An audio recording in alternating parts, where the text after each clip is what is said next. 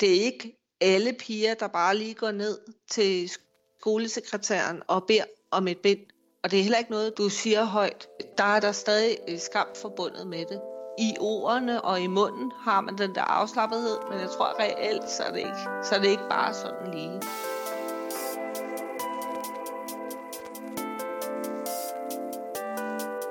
Du lytter til Start Snakken, sex- og samfundspodcast til forældre.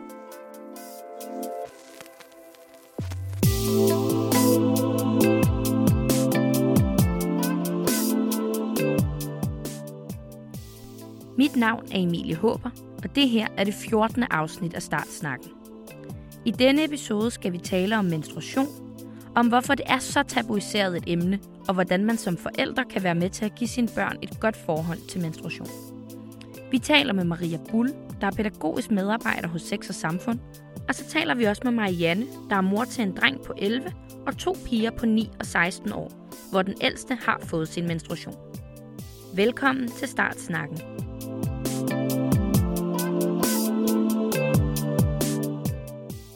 Cirka halvdelen af jordens befolkning har menstruation. Har du menstruation, eller hvad? Den månedlige blødning, der kommer ud af skeden, er et tegn på, at livmoderen kan blive gravid, og alt andet ellers er, som det skal være. And I think that's a beautiful thing. Men for mange er menstruationen en svær størrelse, som ofte er forbundet med noget negativt og noget skamfuldt, og lige frem noget klamt. Gud, fader bevares. Sikke noget pjat. Og med det i mente er det måske ikke så mærkeligt, at mange børn er bekymrede over, hvad det der menstruation nu lige er for noget. Oh my god! Men hvor kommer skammen og menstruation fra? Og hvad kan man gøre som forældre, når ens børn måske begynder at menstruere? Vi er ikke kommet for at få jer ud af jeres comfort zone, tværtimod. For Marianne var det noget helt særligt, da hendes ældste datter fik sin første menstruation. Ja, jeg hedder Marianne, og jeg har øh, tre børn. Jeg kan godt huske min øh, ældste datters første menstruation. På det tidspunkt, der boede min datter hos sin far, så hun var hos os i ferier og i weekender. Og så skete det, jeg næsten håbede på. Det var, at hun fik sin menstruation første gang hjemme ved os. Det var jeg øh, meget glad for, for det var meget vigtigt for mig som mor. Og på en eller anden måde sige tillykke til hende, eller altså sådan markere over for hende, jamen det var en stor ting. Jeg tror, hun tog det for mindre, end jeg gjorde. Og jeg tror egentlig bare, jeg overførte min egen følelse af, at det var en stor ting, da jeg fik det første gang.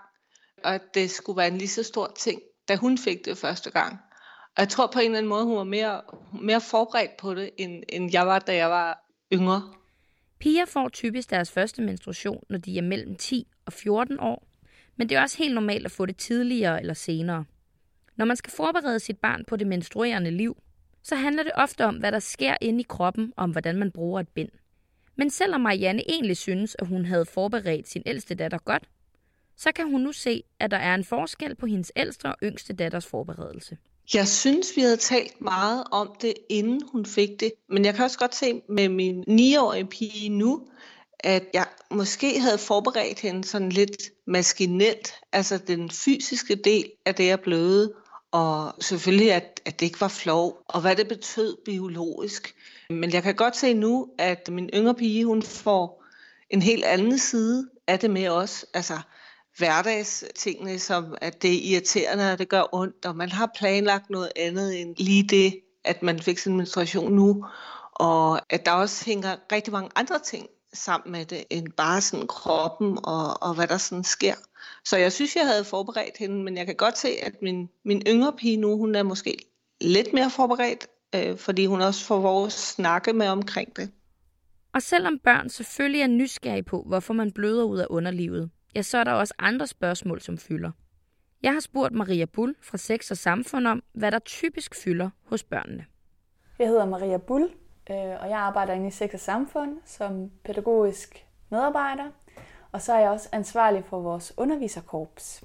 De børn, som vi underviser, de har meget, meget lidt viden om menstruation. Noget af det, som de sådan er bekymrede for, øh, særligt menstruerende børn, det er det her med, sådan, hvordan kan jeg undgå at bløde igennem?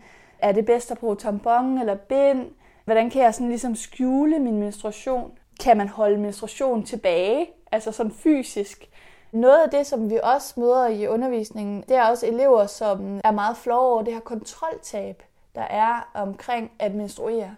Altså at kroppen ligesom bare gør noget, som er ude af ens hænder. Det er ikke ligesom, at man kan holde en brud tilbage. Sådan er det ikke med menstruation. Man kan ligesom ikke holde på det. Det, det vil bare komme.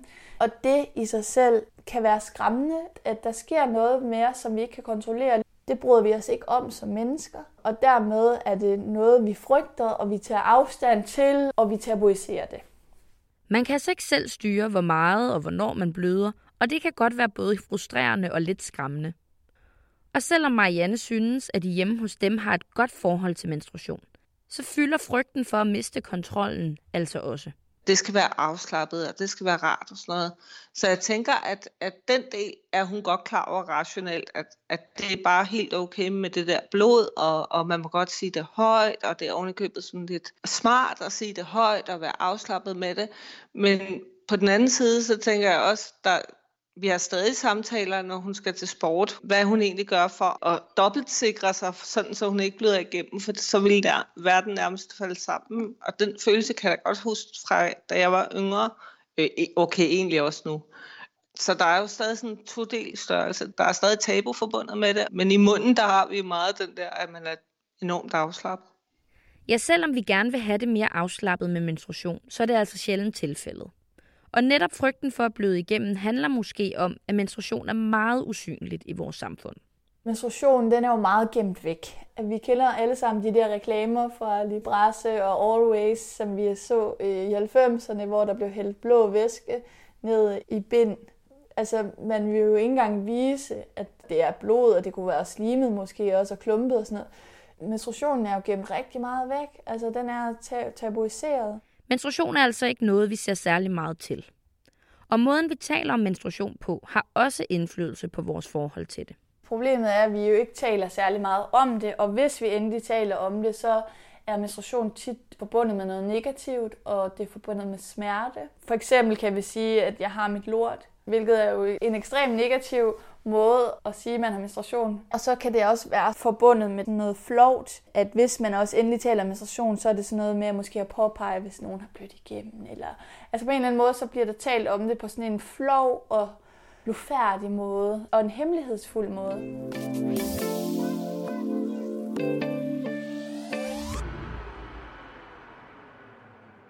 What? I'm menstruating. Why is that a big deal? Det er altså svært at have det afslappet med menstruation, hvis vi ikke engang kan sige ordet højt. Og hvordan takler Marianne så det hjemme ved hende? Der er jeg jo øh, nærmest patetisk påtaget i at være bevidst om ord. Måske lidt for meget, men øh, der er jeg aggressoren i at insistere på, at vi har ord som menstruation og blod. Fordi jeg kan huske, da jeg var yngre, jamen, så var det sådan noget øh, russer i skoven, og jeg har mit lort, og noget, der er klamt, altså negative ord omkring blod. Og der tror jeg også i tiden, at man er mere bevidst om, jamen, hvad er det egentlig for en værdi, man lægger i de her ord. Så mordiktatoren dikterer, at herhjemme, der hedder det øh, menstruation og blod, og faktisk ikke andet. For Marianne er det altså vigtigt, at vi holder fast i ordet menstruation, så hun med sit ordvalg kan signalere til sine børn, at det er helt ok at tale om. Men selv hjemme i privaten kan man godt opleve, at det ikke er alle, der synes, at det er fedt at snakke om menstruation. I den her forbindelse, der valgte jeg over boller i kaj i øh, går og fortælle om, at jeg skulle låne min søns headset, fordi jeg skulle snakke med nogen om menstruation. Og vi grinede meget af under middagen, at min søn kunne slet ikke komme sig over, at jeg skulle bruge hans headset til at snakke om menstruation. Men under hele den her middag, der øh, begynder vi faktisk også at kigge over på min mand, som er 15 år ældre end mig, og som har en ret anden holdning til at sidde over middagsbordet og snakke om menstruation. Han synes ikke, det var passende. Man ved jo godt, at nu er det bare helt okay. Men der sidder alligevel nogle ting, hvor man reagerer lidt, og han kan da også godt grine af det, men det er da noget, vi taler om og lægger mærke til. Og får også nogle gode snakker om, hvorfor man egentlig ikke kan sidde og snakke om menstruation over boller i kajen, når nu vi sidder bare derhjemme, hvorfor det er så slemt. Men øh, vi havde faktisk to medlemmer rundt om bordet, der ikke syntes, det var super lækkert, og at vi godt kunne skifte emne, når nu vi sad og spiste. Vi har for vane at dele drenge og piger op, når vi skal tale og undervise om menstruation. Og det kan have den konsekvens, at særligt drenge og mænd har svært ved det, fordi de ikke ved så meget om det, og så er det nemmere bare at synes, at det er ulækkert og tabu. Og det er med til at forstærke pigers og kvinders skam.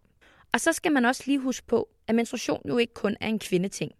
For der findes både transbørn og børn med andre kønsidentiteter, som måske menstruerer uden at føle sig som piger, og de skal også inkluderes. Og hvordan gør man så det? Viden omkring menstruation er rigtig vigtigt for ligesom at aftabuisere og afmystificere, og også at bryde med skammen om menstruation. Så på den måde så er det vigtigt, at alle har viden om, hvordan kroppe fungerer.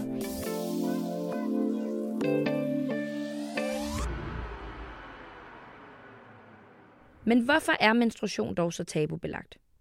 Hvis vi kigger tilbage i tiden, så har menstruation altid været forbundet med noget mystisk og farligt, fordi man ikke vidste, hvad det var. Er det farligt? Og hvis man ikke vidste bedre, så er det da også skræmmende, at man kan bløde i fem dage uden at dø. Are you bleeding? Den græske filosof Aristoteles mente, at menstruation var det endegyldige bevis på kvindekønnets underlegenhed. Ifølge det gamle testamente er menstruation en del af straffen for syndefaldet, ligesom at kvinder er dømt til at føde i smerte. It's not fair. Nothing happens to boys. I flere religioner opfattede man den menstruerende kvinde som uren, og hun måtte hverken bede eller gå ind i templet, eller røre ved mad og andre mennesker, da menstruationen kunne smitte. Det, det kan man ikke øh, med menstruation. I visse kulturer og religioner hænger disse myter stadig ved.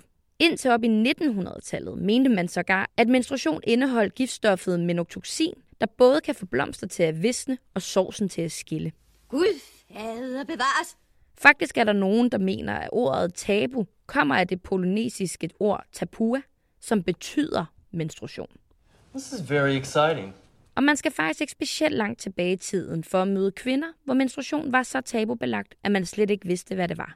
Min mor hun boede på en kostskole, så hun fortalte historier om piger på hendes egen alder, der faktisk troede, de var ved at dø eller var meget syge, fordi de blødte. Menstruation forbundet med skam, altså at man skjulte, og at det ikke var noget, man på nogen måde delte med andre.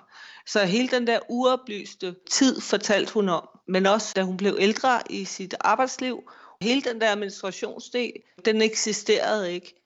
Hun havde rigtig, rigtig ondt, og det har jeg for øvrigt også, der har min ældste, der er også rigtig ondt og ved menstruation. Og det der med at skulle stå oprejst nærmest med svedperler på panden, fordi man bare har så ondt, og man bare skal lade som om, det er ikke noget.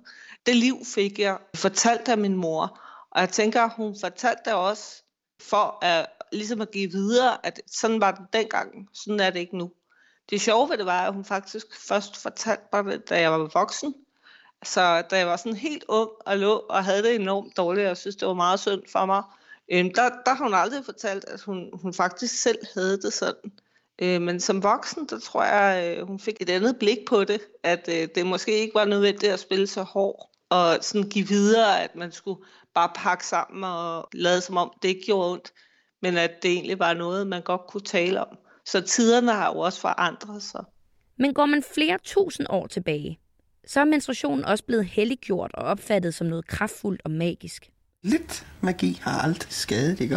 Ifølge overtro kunne det bruges til at lave elskovselixier, og i nogle nordamerikanske indianerstammer spørger man den menstruerende kvinde til råds, fordi hun under sin menstruation skulle fungere som et medie til højere magter. It's a gift from Mother Gaia. I Papua Ny Guinea opfattes kvindens menstruation faktisk som så kraftfuld og magisk, at unge mænd også prøver at efterligne den for at få de kræfter, som kvinder har. Og det gør de ved at skære sig i penis. Så bløder man ud over det hele alligevel. Og måske er det netop disse myter, som lever videre, når menstruationen også hyldes. For Marianne er det i hvert fald et symbol på noget større, som også skal fejres. Da hun fik den første gang, var det vigtigt for mig at fortælle hende, at det var en stor ting. Og at hun skulle øh, ønskes tillykke, og at hun nu var en del af noget andet, en voksen kvinde. Og hvis jeg rationelt skal på en eller anden måde forklare det, så, så tror jeg, at jeg vil have svært ved det. Men i forhold til, hvad jeg fik af min mor, som selvfølgelig også var positivt, men også en, en historie om, at hendes kvindelighed kom frem i noget, der var tabu og skjult, så tror jeg egentlig, det var vigtigt for mig øh, og fortælle min ældste datter, at det ikke var tabu eller, eller noget, der var forbundet med kun dårlige ting. det var vigtigt for mig at give min ældste datter en og overlevere også stadigvæk på alle mulige lederkanter, øh, at kvindeligheden er en positiv ting, og at øh, man har mange, øh, der er mange gode ting ved at være kvinde. Og det at bløde er på en eller anden måde et symbol på, at man er kvinde.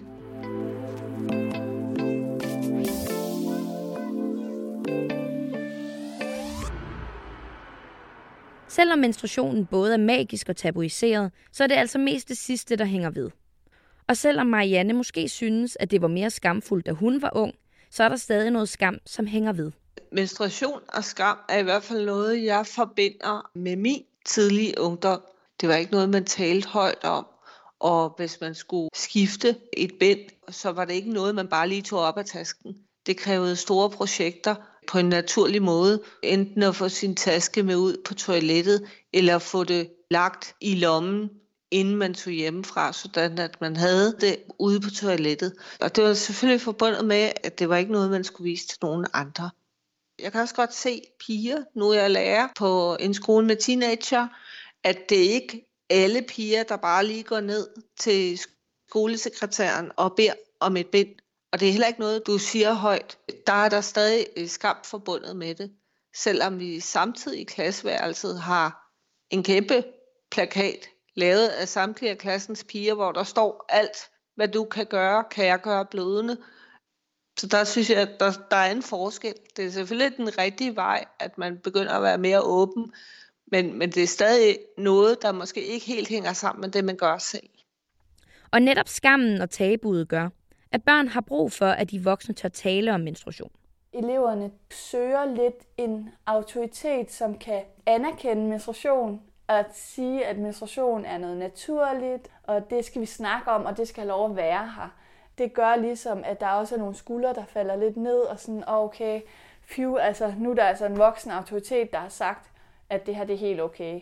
Altså, eleverne har selv svært ved at sætte menstruation på dagsordenen. Og det handler jo igen om, at der er meget lidt viden omkring menstruation, og også om vulva helt generelt. Det er sådan lidt et usynligt øh, kønsorgan, som vi helst ikke taler for meget om. Og det gør jo så også, at man heller jo ikke taler om menstruation. Øh, og også især fordi, at, at øh, de her emner er tabubelagte og, og skamfulde. Så der er sådan tit forbundet noget blufærdighed omkring øh, samtaler om menstruation. Øh, det er rigtig meget det, elever søger. Vi skal helst ikke vise nogen, at vi bløder. Så det er altafgørende at bruge et menstruationsprodukt, som man ikke bløder igennem. Mens man tidligere har brugt svampe og hjemmestrikket klude, så har man i dag mange forskellige muligheder. Men også det er et område, som er meget påvirket af normer for køn og krop. For Marianne var det i hvert fald lidt af en jungle at finde rundt i altså bind og tamponer og de der nye kopper, der kan jeg godt mærke, at jeg er håbløs, nærmest middelalderlig. Da jeg var ung, der brugte jeg kun bind. Og det var sådan set nogenlunde den virkelighed, jeg havde, at det må teenagepiger der også kun gøre. Altså sådan vildt naiv. Men i kraft af, at min ældste datter dyrker så meget sport, så øh, bruger hun faktisk både tamponer og bind samtidig, for at hun ikke skal bløde igennem, når hun træner. Netop fordi, så ville måske verden gå under. Og det var jeg sådan meget overrasket over, når nu hun ikke har været seksuelt aktiv, hvordan hun så kunne bruge propper. Men det var simpelthen nødvendigt. Det er åbenbart noget, man bruger tamponer, selvom det sådan måske sviger lidt og er lidt ubehageligt, så er det bare et spørgsmål om at være sikker. Når man sådan giver køb på behageligheden, og det faktisk er ubehageligt, så synes jeg, det, det er meget at ofre for at være sikker på, at der ikke kommer noget blod ud. jeg kunne godt høre, at jeg måske synes, det var et mere heldigt sted, og at smerten var mere øh, hellig og urørlig, end, end måske hun synes. Og selvom mulighederne er mange, så er der altså en tendens til, at man som forældre ofte kun tilbyder sit barn at bruge bind. Og selvom det for mange er en rigtig god løsning, så er der også mange, som hellere vil bruge et alternativ. Og det der med at indføre produkter i skeden, det foreslår vi altså ikke lige som det første. Det er en ting, jeg i hvert fald som ung tænker som et voksenprodukt, og at når du ikke har været seksuelt aktiv og putter en tampon op i din skede, så må det uundgåeligt altså være ubehageligt. Det faldt ikke mig ind at tilbyde min ældste datter tamponer i første omgang. Det tror jeg faktisk var noget, hun anskaffede sig på egen hånd, og faktisk først noget, hun fortalte om meget senere. Det var ikke noget, der faldt mig ind. Jeg tror, det er penetrationen er noget, man forbinder selvfølgelig med at stikke en tampon op i sin krop. Det er øh, forbeholdt for voksne på en eller anden måde. Og Mariannes forhold til tamponer er faktisk ikke så overraskende, hvis man spørger Maria Bull fra Sex og Samfund. Selve vulva er sådan lidt et, ja, lidt mere hemmelighedsfuld, men også lidt mere sådan glemt kønsorgan. Det kan være med til, at hvis man har en vulva, heller ikke har lært at selvudforske sit, sit kønsorgan, og sådan ligesom beskæftige sig med det. Det er ligesom ikke noget, som ligger i vores kultur, og det er ikke nogle normer, vi har som noget, der er naturligt at gøre. Når så, at man første gang bliver præsenteret for menstruationsprodukter, fordi man i øvrigt også har en krop, som helt ude af kontrol er begyndt at bløde, og så skal man så også første gang ligesom forholde sig til sin vulva.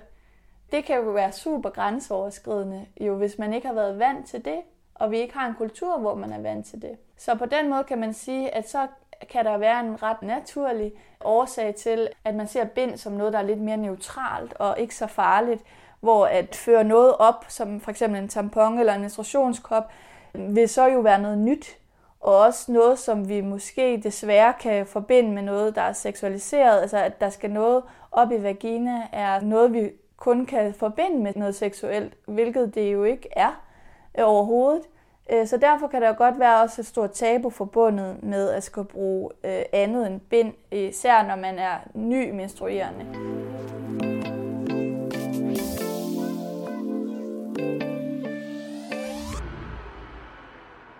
Ja, selvom man måske godt kan gå rundt og tro, at det der med menstruation, det er helt fint, så er der altså stadig mange ting forbundet med det, som er tabuiseret og skamfuldt. For Marianne har det i hvert fald været en aha-oplevelse at tale med mig om menstruation. Jeg tror i kraft af vores samtaler nu her, der tror jeg, jeg gik ind i hele det her menstruation med en eller anden illusion, kan man sige det, at det her menstruation, det var vi bare enormt afslappet med, og alt var godt, og man kunne bare sige, hvad man ville. Men når man egentlig tænker lidt over det, så kan jeg godt mærke, det er ikke noget, som man bare taler frit om alle steder. Min store datter taler tit med sine venner, men øh, der er også grænser for, hvad man kan sige. For eksempel menstruation. Hvis det er nogle gode veninder, så må man godt sige noget. Men hvis det er en dreng, også selvom han er en god ven, så kan man ikke bare spørge, har du nogen tamponer, eller har du nogen bind, så er der lidt censur på, kan man sige. Så umiddelbart i ordene og i munden har man den der afslappethed, men jeg tror reelt, så er det ikke, så er det ikke bare sådan lige. Vores forhold til menstruation bliver altså formet af mange forskellige ting. Så når man skal tale med sine børn om menstruation, så er det vigtigt først og fremmest at kigge indad og finde ud af, hvordan man egentlig selv har det. Jeg tænker, det er rigtig vigtigt, at man som forældre er nysgerrig for det første, nysgerrig på sig selv, men også nysgerrig på sit barn selvfølgelig. Altså noget af det, man kan gå på opdagelse i først som forældre, det er, hvordan forholder jeg mig egentlig selv til menstruation? Hvad er mit forhold til det? Hvordan taler jeg om menstruation? Taler man slet ikke om det? Hvorfor, og hvorfor gør man så ikke det? Og hvis man taler om det, hvordan taler man så om det? Det er klart, det, det er vigtigt at være opmærksom på, fordi hvis man nu selv er ekstremt skamfuld omkring menstruation, hvilket ikke nødvendigvis er mærkeligt, fordi vi har en kultur, hvor at der er meget skam forbundet med menstruation, så er det vigtigt at være opmærksom på det, fordi man jo kan komme til at projektere sin egen skam over på sine børn. Men selvom menstruation stadig er tabu, så er der alligevel sket en udvikling fra tidligere generationer og til nu. Hun er stort set non-stop hotline, og man er ikke altid klar over, at der er direkte linje på den telefon, hun har i hånden. Så nogle gange fortæller man nogle sjove historier. Og øh, jeg fortalte en historie, og så kigger hun på mig, og så siger hun, du ved godt, vi ikke er alene. Og så siger jeg, gud, hvor pinligt, det var da forfærdeligt. Du må da godt stoppe mig, når jeg står og fortæller om menstruation. Så siger hun, jamen det er jo ikke noget farligt, mor. Det er jo noget, vi alle sammen har. Og så klapper hun mig på skulderen. Og der, der kan jeg da godt se, at der er et eller andet håb i, at hun som, som ung har et mere afslappet forhold. Også selvom det ikke er 100%, så er det i hvert fald måske mere afslappet, end, end jeg har det.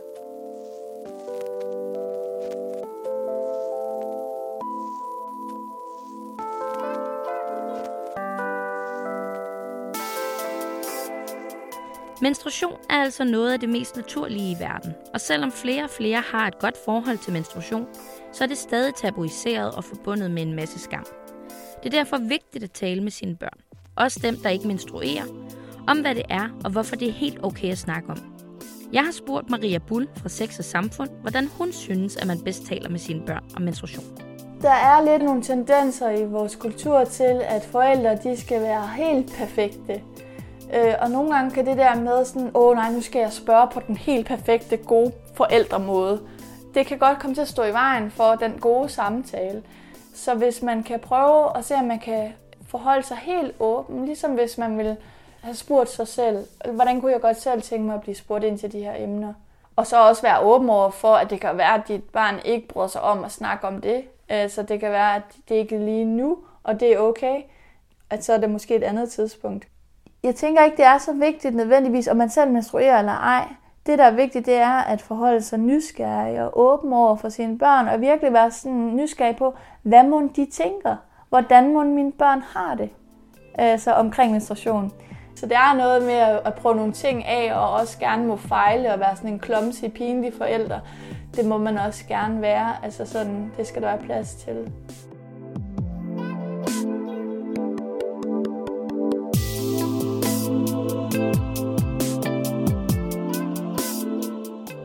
Lyttet til Start Snak, Sex og Samfunds podcast til forældre. Mit navn er Emilie Håber. På redaktionen sidder Martin Johansen, og jinglen, som du lytter til lige nu, er produceret af musiker Simon Hu. Vi har i dette afsnit brugt klip fra filmene Olsenbanden, Blinkende Lygter, No Strings Attached, My Girl, Superbad, 20th Century Women, serierne Mr. Poxycat og Co. og Blackish, og tv-showsene Zulu Comedy Gala 2017 og 2019. Tak fordi du lyttede med.